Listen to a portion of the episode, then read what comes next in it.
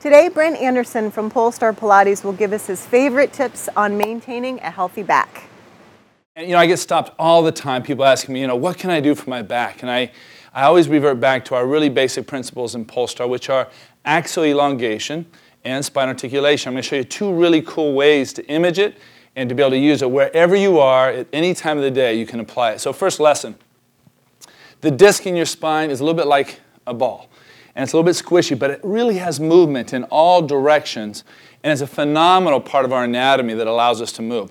So if we could imagine that the much smaller version of this ball is in each one of Kristi's vertebra from the low back all the way up to the neck, and then we imagine that we were going to pump up those balls and those vertebrae in her spine. So I'm going to give her a cue on the top of her head, and what I want you to notice now is you'll watch it from the side or from a little bit of an angle.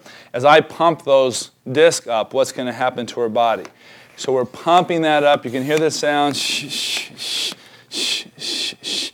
And watch how the body naturally organizes without me having to tell her what muscle to use. She just gained about a half an inch in height and now has an organization where her rib cage is right on top of the pelvis. I didn't have to say tuck in that belly, hollow the abdominals, bring your belly button to the spine, bring your ribs over your pelvis. Just the mere image of actually elongating and filling those discs and imagining them puffing up and creating that space gives you axial elongation. So that's number one. Number two is we talk about spine articulation. So if I could, I would love to put a little three in one oil in each of the segments of our spine to be able to get that movement there.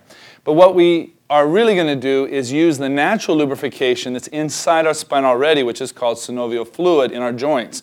Now, how we get there is through spine articulation. So, what we're going to do is we're going to think of um, articulating the spine in very subtle movements. We're going to start with her in sitting on the reformer, just on the edge here. So, I'm going to have her sit down.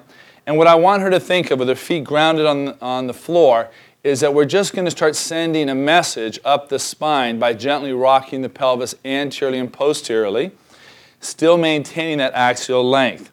So as she does that, I want her to use less and less muscle each time and to feel that spine articulating higher and higher up towards her head.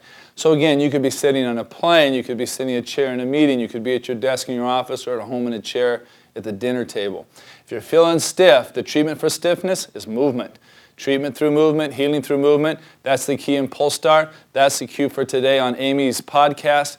We hope that you can articulate and that you can actually elongate and have a healthy spine. This is Dr. Brent Anderson checking out. Thank you for watching today's episode and please subscribe to our channel if you haven't done so already.